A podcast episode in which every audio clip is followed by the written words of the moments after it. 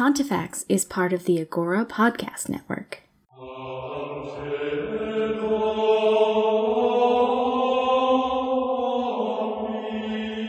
Welcome to an awesome collaboration, something I've been looking forward to for a long time a collaboration between the History of the Papacy podcast and Pontifex. And I'm together. I'm Steve from History of the Papacy, and I'm joined by Bree and Fry of the Pontifex podcast. Bree and Fry, why don't you introduce yourselves to the audience of papacy lovers out there? Well, hello, Pope lovers. I'm Bree, and I am the history half of Pontifex. I'm Fry, and I am not the history half. I am the layman half. I know very little. It's fun to go through and learn all the stuff with you guys. And I'm Steve. I'm, I guess, the history half and the non history half of the History of the Papacy podcast. Now, we talked about some different ideas for this first collaboration, and I was thinking like maybe a dance off might be appropriate, but I'd probably get beaten in a history, uh, the Oof. Pope's dance off in a rap battle, I'd probably get beaten at and acting. So I'm not a triple threat in any of those ways, but we thought maybe we would talk about our favorite popes that we've met along the way and some of our favorite favorite different events and things like that that we've seen from the history of the church and the papacy along the way. But maybe before we even get started, maybe you guys can tell a little bit about your show and where your idea came from and what you got you interested in popes and papacy and church and all that good stuff. Our podcast is the history of the papacy, ranking all of the popes from Peter to Francis. And we're doing it from a perspective of looking more at the church as a force of history rather than necessarily the implications of religion. Because religion is obviously a factor, but when we start talking about religion, we end up talking about theology and dogma and doctrine, whereas we don't always necessarily look at the flows of history that the popes have created. So we kind of wanted to get in there and do that and kind of look at the impact that they have on the rest of history rather than just on the church. Our format is based off of the Rex Factor podcast, which was reviewing all of the kings and queens of England to start and they had their own rating categories that were highly subjective and very amusing. And when I started raving to Fry about doing that, she's like, hey, why don't we do something like that for ourselves? And Popes was a natural fit for me, so I am a Renaissance historian, and so popes play a a massive massive role in that era and so it seemed like a wonderful line of people that continues through almost every era of history that we could look at and judge. I don't know. I feel like I've just been drug along for the ride. So, I mean, here I am. Drug I would like to point out that this was initially your oh, idea. Partially, yes. You came up with the name and everything. I didn't come up with the name on purpose. I did. I was very ill, and it came to me in a dream. we'd initially talked about doing a podcast like this, and then out of the blue, about three weeks later, I just got a one word text from Brian. All it said was Pontifex. And then she, then she couldn't talk to me for hours because I was sick. Now, did you know each other before, or did you meet through history podcasting or groups, or what's the story between but uh, how you two merged powers? Fry is my best friend. We've been mm-hmm. best friends for, I was just doing the math, over 14 years now. Oh, wow. We met online being nerds back in the day, and uh, I guess we just continued to talk every day, all day, until the present day, and and that's just kind of how it came to be. well, that's very cool. That's a very very interesting start to a podcast. Yeah, and we're we're it's quite funny that it's come together that way because we're so very different in a lot of our interests. I've always been the history person, she's always been a very creative person. So for us to have something like this that we could work on together was pretty exciting. I think that's the best thing about podcasting. That's what really got me into it was just a creative outlet. And I was always interested in the church and the politics of it and the, the history and how all that fit together.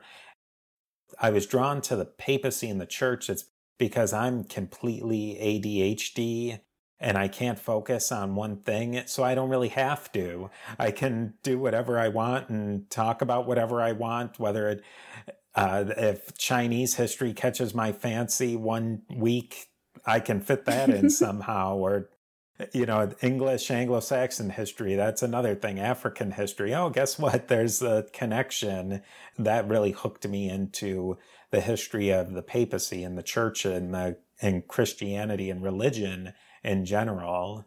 Well, how many institutions can we look at in the world that exist in every country, in every era, in every place? It's pretty much just the Catholic Church. Yeah, pretty much. Yeah.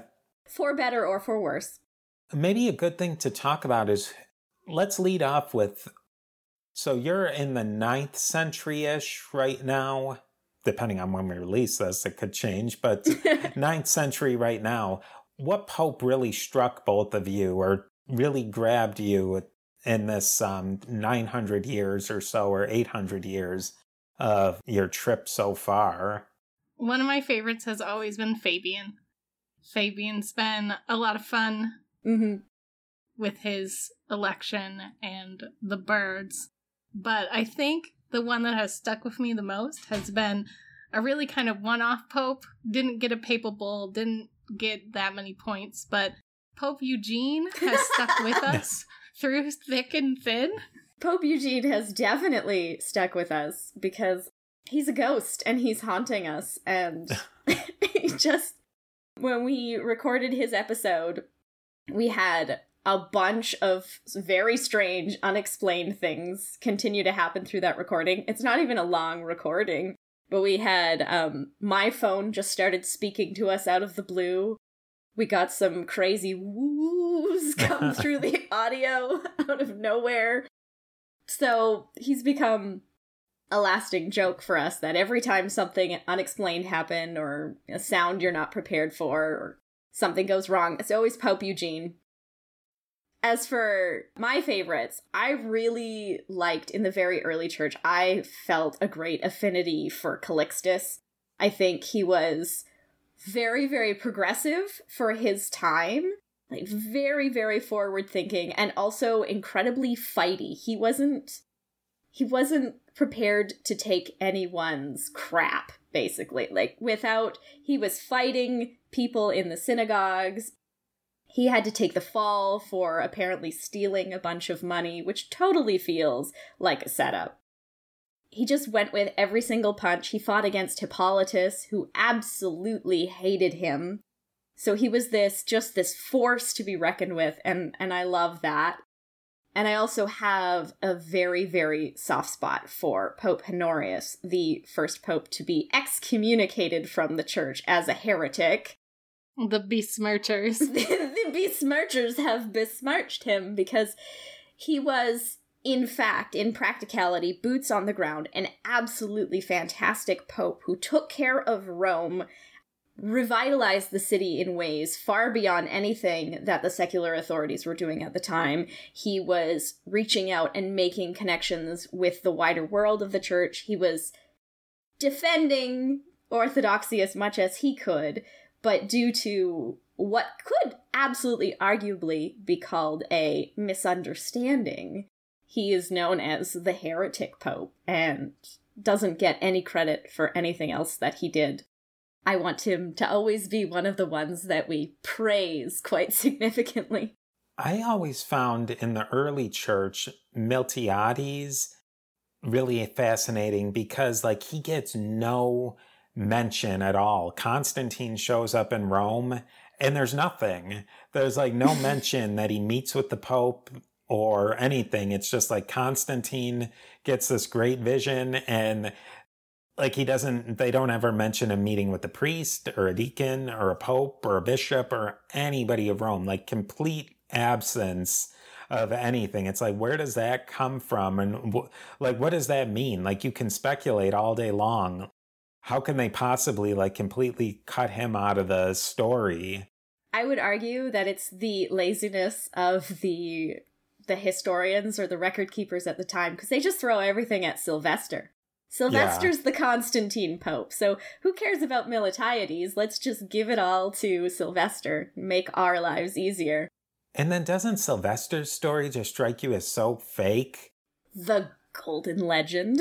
Everything's so fake in his story. Like even the stuff that's like kind of true seems fake. And he was on the throne for quite a long time, like 25 ish years, if, mm-hmm. if memory serves me correct. And it's like none of it makes a lot of sense or fits in very well into the into the the grander story of Christianity. Well, as soon as you have somebody killing a dragon, a pope killing a dragon, or as Fry called it, it, it must definitely be a, a Komodo dragon, if we look at the pictures. I think you you fall off the rails a little bit. As fun as that is for a show like ours where we can talk about a pope killing a dragon, it certainly doesn't jive with everything else that we're learning about. You know, and we had great historians cover that time periods. We looked at like Eusebius and and the Liber Pontificalis back in that day tried a little harder, but it just the golden legend just takes it right off the rails. That's why I really like Leo the first because you can tell where it's embellished his story, eh, but you can see that there's some real story in there uh, with his, you know, okay, we'll throw on that. Um, was it Saint Peter or Paul behind him with the uh, fiery sword that scares off Attila? But you can see that there's probably, you know, Attila. He's reaching kind of the edge of his supply lines, and the Pope's at that point's got the backing of the the what's left of the Roman Empire. Okay, I can see that there's something real there you know, mm-hmm. there's something, you know, it really seems to be starting at Leo that you can get some, a grasp of like real politics there and real, the real story is starting to come through kind of the, the fun stuff. Well, and that makes the fun stuff all the more fun when you can look at it and say, well, this actually happened. Like, one of the only things, when we go into a Pope, Fry knows almost nothing. And when we were getting up to Leo, I was so excited to tell her the story. And she goes, Oh, yeah, he's the one who met Attila the Hun. And I was like, Damn it! she actually knows this story. So it's one of those things that is so remarkable. And, and to be able to say, Well, actually, that's true is makes it all the more fun. There's so many rumors and stories that have no basis or any evidence that they any ha- ever happened. So having the ones that do are extra special. then something like Leo with the Tome of Leo. So you have a primary source document that get people angry to this day. That's isn't I mean 1500 1500 plus years later people can read that and get angry. That's got to be worth something. That's not a uh, op-ed in the Politico or something. You know, that's that's something old that people get seriously pissed off about. Including Fry. I thought she was going to murder me if I mentioned Christology one more time. oh my god. uh. But it's true and it's it's these we're kind of in the era with with our podcast of answering a lot of those large questions that people got so incredibly angry about at the time and and fought so hard for and had pseudo councils and excommunicated you and excommunicated you. And we come to the point in our show sometimes and i will give fry the orthodoxy and i'll give her the answer that we that the church has come to. This is what they've decided. And she goes well that's not very satisfying because you can understand why people would have those questions. The nature of christ as itself is is a indecipherable thing. And for them to say this is the way that we do it, I can absolutely understand why that would rub people the wrong way even today. We even get messages sometimes from people who are like, I am a modern day Arian, which I didn't even know. Yeah, we met some some people. Mm-hmm. Like actually met or met one of them was was online but i do occasionally get messages from people who identify as arian or they they argue with the catholic church based on part of christology and it's it's it's almost 2000 years later and we have people still arguing this point because it doesn't make logical sense to them i think that's always interesting and I've i was talking with somebody online about um, the Arian position seems so logical in some ways and then completely illogical in other ways. And the, focusing more on the humanity of Christ makes seems to be like a more, especially maybe in the more modern sense, like focusing on the humanity makes more sense. But really, in many ways, that's what kind of washed over Christianity in places where Arianism and the more of the focus on the humanity of Christ, like in uh, certain sections of the Middle East and and certain parts of North Africa, when Islam came through, they could be fully Islamic and still think that um, Jesus is a good guy. Slap, you know, edit out Christ, and you're you know you're in good shape. Well, and I think that there's there's some of that that makes sense, and and if you look at Catholicism as a whole, and we go back to Jesus choosing St. Peter to lead his church because St. Peter, out of the apostles, is the most fallible. He is the most flawed, you could argue. So, this idea of being a fallible and flawed human being is at the center point of Catholicism. So, the idea of Christ being human is a way to, I can see why that would be compelling for so many people to feel connected to Christ in this way by like he, his humanity is like my humanity, my humanity is just flawed, like Peter. It's it's just an identity point, I think. So I can see why that would be compelling. I can also see like in the you know even up until today like balancing out divinity and because he doesn't just turn into some guy because then if he's just a really good guy, even the greatest guy, it doesn't explain everything entirely. Well, exactly. Well, it's it's arguing the the mystical bits that we're not necessarily supposed to understand versus the way that we connect to it in a in a human sense. And I think that that's a struggle that the Catholic Church will have from day 1 through to modern day and beyond because I think people often still struggle with that. We see constant challenges to things even like papal infallibility and we're we're not supposed to understand all of those mystical aspects to it, but how we can connect to it in a logical sense may be easier to swallow than the, the dogmatic answer. I really find it's interesting too that I was I've been reading a book and it's looking at dichotomies that seem like dichotomies but then like aren't dichotomies and that's kind of like that's what Platonic philosophy is all about is like squaring all those circles. And that's what they were looking everything through was through a, uh, in many ways, like a completely not completely different, but a very different prism than the way that we look at things and through like a scientific way.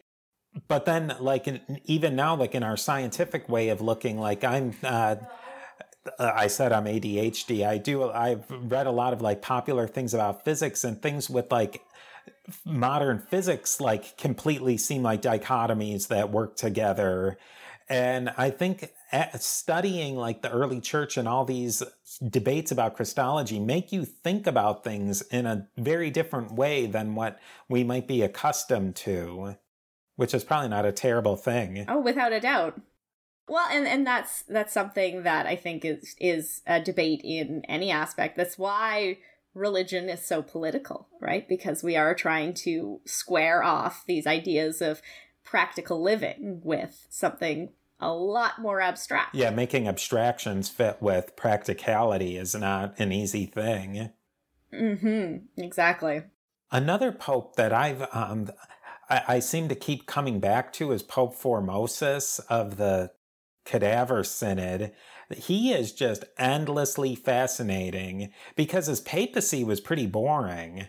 But his after papacy and his before papacy were probably the most interesting, at least top 10 interesting. And uh, t- I mean, when you talk about an institution that's 2,000 years old, there's going to be some interesting stuff in there. But he definitely start, ranks high. Oh, without a doubt. If you're going to talk to anybody about the popes, they want to talk about Rodrigo Borgia and they want to talk about the Cadaver Synod. And rightfully so, I think. And and this is going to be a great period for us to cover too because we're coming up to the Saeculum Obscurum and looking at I'm currently writing the Carolingian Pope, so I'm I'm fairly ahead of where we're recording, but looking at how it goes from that into uh, the papacy becoming basically the plaything of the Roman nobility is going to be such an ideological shift. And I know that Fry is going to have so much fun with it, looking at that whole period. But when when I can actually tell you in detail, and we can cover the the dragging of this body out, man, that's gonna be so much be... fun. I hope that we can get a hold of some people I found made a one-off musical. like they, it was one night. It sounded like they recorded it, but like if we can get a hold of them and get their recording, that would be awesome. Uh yeah, I would love that. I sent it to you, and I think you maybe lost it in your in your brain hole. Oh, probably. But that being said, I mean, this is the kind of thing you could write musicals and movies and TV shows on purely around this one event that happened over the course of one day I think that section of the papacy, that the so called dark ages of the papacy in the 900s, is so much more embarrassing and like off the wall than like the Renaissance popes. Like the Renaissance popes would be totally red faced embarrassed. You know, a lot of them, even uh, Rodrigo Borgia, Alexander the the fourth or the sixth. Sixth like he tried a couple of things to uh, reform the church. Like you got to, I mean, he had his, he certainly had his personal foibles, and they all had their personal foibles. But you can kind of see that they they had some intention to go in the right direction. Those popes in the nine, 900s, they had no intention of going in the any right direction whatsoever. Well, and and they set the stage, I think. Like you said, the Renaissance popes would be embarrassed because by the time they got to anything that they're up to, you know, the the sexual proclivities or the excess because honestly, for most of the Renaissance popes, we're looking at more scandals of excess and power and ambition and greed rather than just the complete and wild stuff of the ninth century in the Saeculum Obscurum. By that point, the Renaissance popes are diluted compared to you can't you can't top what's coming first and they they just wanted to have the biggest party and what better place than the Lateran Palace, I guess. That era was so off the wall and like Rome was so run down and you know basically the everything was collapsing around them the the Saracens or the the Muslim armies were constantly knocking on the door. Like they that could have fallen at any time, and you know, and, and they were raided uh, every couple of years. Like, and they just went for it for a good yeah. hundred ish years. They just there was no holds barred. Uh, yeah, we have a lot more sackings of Rome to come in our show for sure. We're we're far from being done with those, but and I think that that is a representation too of why things were so balls to the wall, no pun intended. They were surrounded, and at any point, the papacy could have been completely swallowed up. Like every other place that the Saracens had been, they could have just absolutely been wiped out. So, I mean, I know Pope Leo X is is very much in the future from that, but that idea of God gave us the papacy, let us enjoy it is very much embodied in the 10th century. So they were just like, nope, well, we could be wiped out at any day, so let's just make it all about us. Then they also let the Franks and the um, Spoleto with the Lombards, like they could have taken over at any point and there'd be no papal states. Like there's just, it's, it's a complete free for all. But they're also kind of pretty powerful too at that point. Well, and that's that's where we are right now. It seems like every episode that that we re- that we record right now, I'm telling Fry that the Lombards are at the gate. Yeah, and she forgets every time. She's like, "Oh, it's the Lombards again!" Surprise! I don't think it's the Lombards' fault. I live next to a city called Lombard, and I forget it's there every time. I think it's just the word Lombard immediately falls out of my brain. I can't I can't hold on to it. It's slippery. It's gone. She hasn't given them their own external identity. When when the Franks showed up, they were sausages. The Lombards that you just can't it doesn't identify the same sort of way. They seem very forgettable. Or frustrating. I I have dealt with some Lombard kings in the last couple months that I just was really ready to be done with.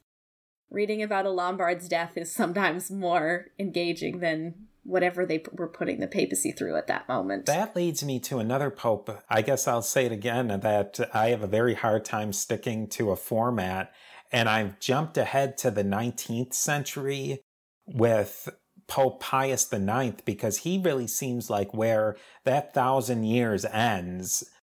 The papacy is 100% different after him, and that he stuck to his guns. He was he went into exile in the Vatican, which that's an interesting concept. You're in exile in what we consider the you know the heartland of the popes today and he really created that and I I kind of admire that even though I don't agree with all the reasons he stuck to his guns, I think that somebody who sticks to things even though it's unpopular, I I kind of like that. Well, and I think we've seen a, a good handful of popes like that to juxtapose we have that on the one hand in the in the 19th century with the end of temporal power. It's it's almost very similar to what we saw in the early church where we have the popes who were sticking to their guns even though it was not only extremely unpopular it was the end of your life and martyrdom. So i think that that having that with pius IX is, is sort of the the most popey tradition he could have possibly had it's like the perfect end cap to that thousand years. I mean, that's a long flipping time, a thousand years. I mean, there's not many institutions that can st- say they've pretty much stuck to it for a thousand years. Well, especially with something like temporal power. How many yeah. kingdoms are that old?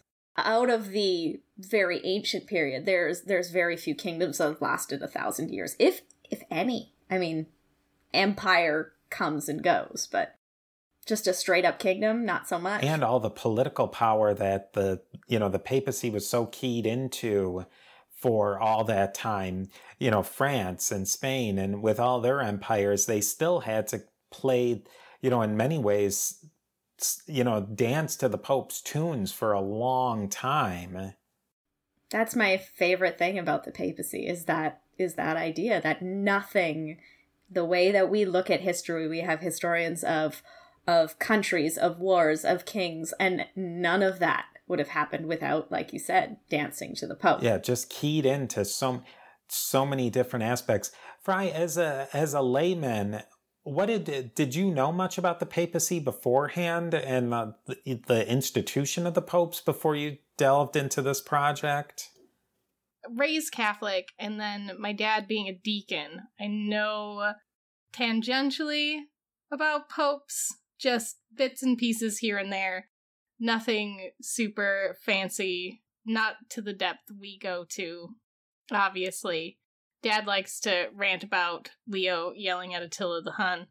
But, you know, stuff like that. It's just like you live you live through JP2 and Benedict and like then prior to that, Peter, you know, not much. They don't tell you a lot. It's interesting to me because I I wasn't raised in the church and I'm I'm not a Catholic, so knowing that when I talk to people who are devout Catholics, in a lot of cases we know a lot more. We know we could name more popes than they could if you're if you're not counting just going like benedict one two three four five six. You know if you're if you're actually just naming people who have actually made an impact on the church. Most catholics know a handful because they're significant but it's kind of like you said big gaps. Yeah i think that's um where i stand. Like even you know we were raised nominally catholic but probably john paul ii was about it. Even like Peter was probably a stretch beyond that because church was more or less a place you went once every couple of years because you were dragged in there. But getting just stumbling into church history and just being like drawn into it when you learn about all these individual people, it that's what like blows the door open. That it really does. It like it makes every other aspect of history you've l- learned about so much clearer, and it adds such another dimension to it.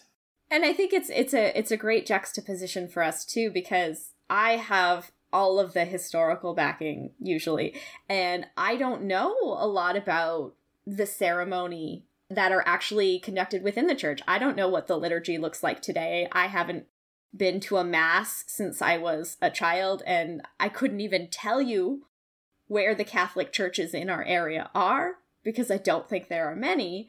But Fry's got all of that. So sometimes I'll be like, oh, this was the Pope who introduced the Agnus Dei. And she'll be like, oh, yeah, I know about that. Whereas I had no clue.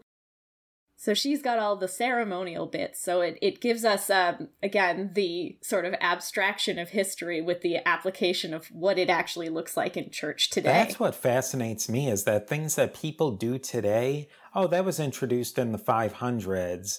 Or that was like somebody who, yeah. and people, you know, probably a lot of people who attend church on a weekly basis would be absolutely astounded that, oh, yeah, they they've been doing that. They did that in the 400s or they did that in the 800s.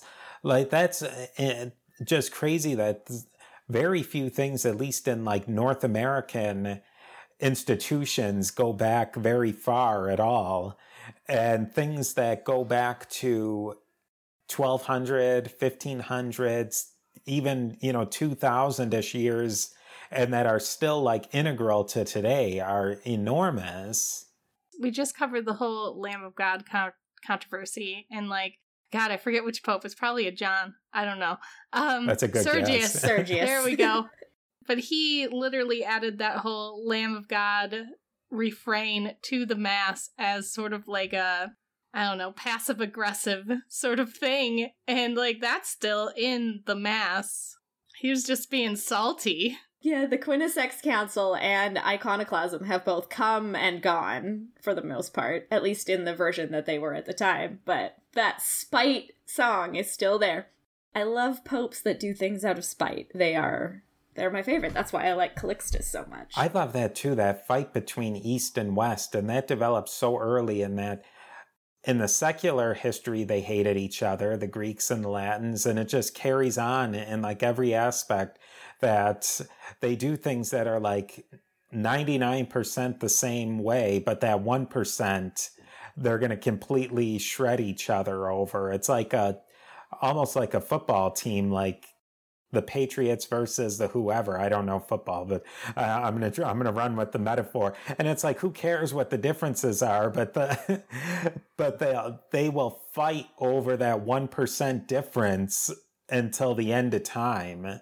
And not only that, but when because uh, it seems that throughout the patterns that we've seen so far, there will eventually be an Eastern emperor who will relent for whatever the Pope is saying. So they will eventually get to this point of orthodoxy.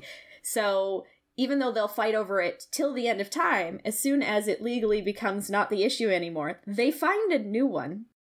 Just so that they can have that issue that they can fight over all the way up. Like the schism the great schism of 1054 is is inevitable because they just wanted something to fight about their identities were too different and it didn't matter what that thing was even though that thing in the moment was the most important thing in the world as long as there was something to fight over it was it was inevitable.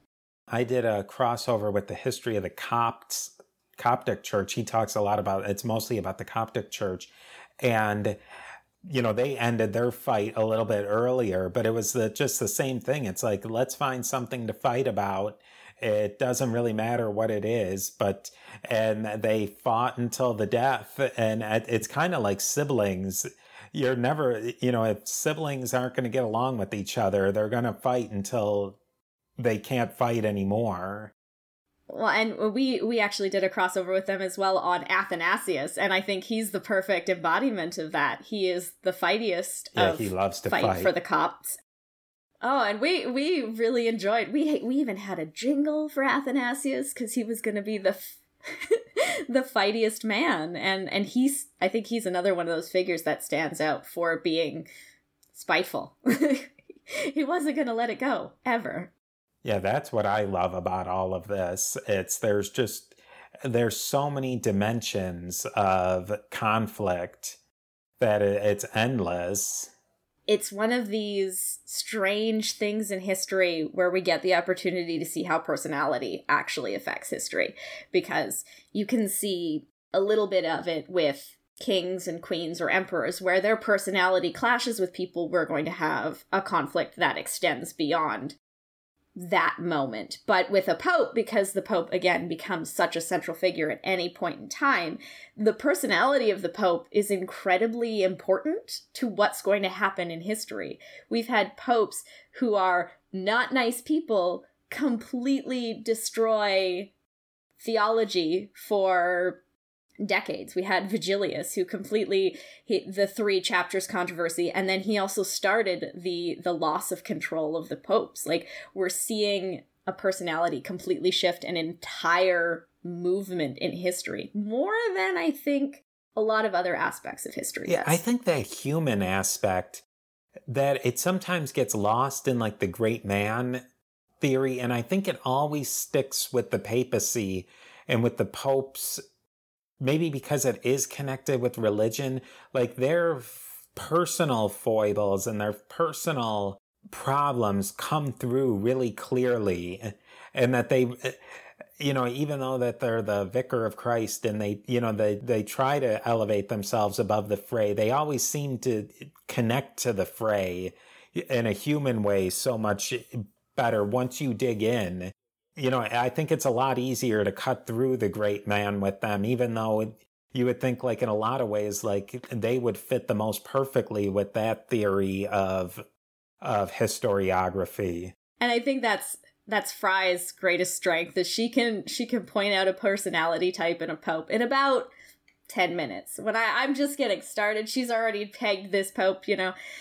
We had um oh gosh, we had Pope Zosimus, who just immediately was friends. Whoever spoke to him last is who he tended to believe. And she's like, shotgun wedding. This is a Vegas wedding, man. He is just going to be on board with whoever is in front of him. And she's great at, at noticing that personality and really bringing that aspect to our show. Well, maybe to wrap up things today, um, what are some things that are coming up in your podcast that you're really excited about or you know you can't wait to get into. Look i am waiting to get to the borgias because i know that you are in love with them. Not as much as i am with the medici though.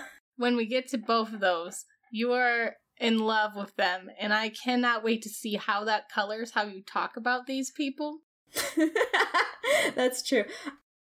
In the more near future, uh, things that we're coming up to, iconoclasm is a pretty big thing. It's a lot of, of fascination there. And then um, the Carolingian papacy, the Frankish papacy, as we get into people like Charlemagne, talking about Charlemagne is going to be one of these moments. But I think the one that is sooner rather than later that I am super, super, super excited to talk about is Sylvester II. For all the reasons I love Calixtus, I love Sylvester II. And he, he's the science pope, but he's also got all of these horrible, horrible legends and rumors about him that are so contextualized in his own time period. And I am so excited to throw all of that at you, Fry, and just see what sticks because it's going to be a journey. I have to ask them one more, one more, one more last thing. That's my famous line. Of the Borgia TV shows, is it Borgia with Jeremy Irons or the Borgias with uh, John Doman? Which is the which is your go to? Ah, uh, Jeremy Irons all the way. I mean, historical accuracy be damned. I love that man. Oh, when he's in anything else. I know. It's it's brilliant and and I think that um you know, as far as get I'm I'm a big believer that there is a level of historical accuracy that you have to put in media. Like don't talk to me about Reign or Braveheart or Gladiator or any of that because it's just so far out the window. But if you have a certain baseline that you're working with of accuracy. The rest of it, you can make it as dramatic or intense as you want as long as it gets people excited. Like, as long as it gets people inspired to actually look at this time period, I am, I'm there. So, Jeremy Irons. I have to disagree on that one. I don't know what it was that the the guts to cast somebody who was like they're only really famous that they're known for was being like a Philadelphia cop as the Pope. Like, who was thinking that? and it was genius. And like the yeah, that good. I don't know what it was. It made no sense whatsoever, but he nailed it. Like everybody else is talking in a posh British accent, and he's talking in like a Philly cop accent. Like it, it just worked as like a four as a 15th century pope. And you know, uh, in any other case, if it's not Jeremy Irons, I would agree with you because when they have celebrities play popes, it's not great right? You've got to pick someone who's relatively unknown. I'm never going to accept Jude Law as a pope. But also, he winks too much. I don't like looking at his face. I can't watch him in other things now. I love I, I can't either. I have never forgiven him for young Pope. But I mean I love John Malkovich. And even as as po- a pope, he's disappointing. If you have a big name, it usually doesn't work. So having a Philly cop who's not very well known is the way and the go. guy who they had play Cesare Borgia, I think his name was like John. Oh my goodness, John Ryder, something Ryder, and he was a relatively unknown Irish actor, and he really he carried Cesare really well. And mm-hmm. I think that whole um, the whole series that I watched it, my son was just born, and I woke up with him at three in the morning every morning, and I would do the feeding and watch three episodes of the Borgias or the Borgias before I had to go to work at seven. So I was like already by seven, like four cups of coffee in and three episodes of Borgias. Like I think that'll always carry with that'll always carry the day. I can identify with that because I have crazy, crazy insomnia issues. So most of my nights are absolutely spent that way. So I can completely identify. I have very strong feelings about certain historical productions from my insomniac binges. Yeah, it might not be the completely like crystal clear version of your life watching it, but it, it definitely works you you will have stronger opinions about it if you've watched it when you're sleep deprived. I want to thank you so guys so much guys for coming and um, uh, having me onto your show and then you guys coming onto my show. Uh, if they want to learn more about Pontifex, where can they find you on all the various uh, interweb sites?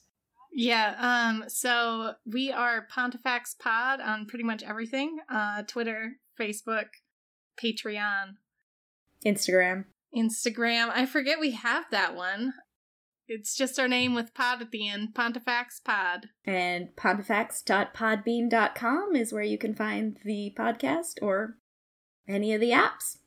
And you can pretty much find mine on YouTube and the podcast feed and the Patreon at History of the Papacy Podcast or A2Z History or A2Z History Page.com.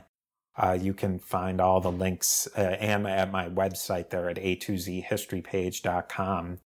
Yeah, this was awesome. We have to do another one where maybe we focus in on a pope or two. Uh, this was a lot of fun. I love talking popes, talking history, and um, you guys have a wonderful show. People should definitely listen. Oh well, thank you, and thank you for having us on as well. Because you know you're you're the OG Pope cast, really. So you know it's kind of like you know meeting your hero. Oh. So for us, this is a big deal. Thank you. I, that's a. We're the baby Popecast. That's what we are. I also think we should do something with all of the the church podcasts and the, the especially the history of Italy guys because their accents at the very least um, definitely will class up the joint. Yeah, that's what we need. Marco gives me blind praise for my Italian, and I think he's lying to me, so. Ah, uh, we had to do some Italian for a promo, and I was like, I'm just gonna mess it up. It's gonna be bad. he corrected my Italian.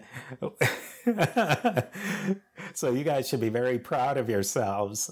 Well, I'm I'm glad to hear it because then maybe he's not lying entirely when he says I'm okay. He was definitely over there voice coaching me. No, it's like this. She's about to yell at me. You're part Italian. Why can't you do this? yeah, that's you have more Italian than I do. I'm part Italian, and I think like the upstate New York murders any any attempt at accent. That's true. but it's it's oh, it's its own brand. Yeah. I like it very much. Well, thank you very much, and I think we'll we'll you'll definitely be hearing from all of us again soon. Definitely. Definitely. Oh, yeah. I have so many ideas.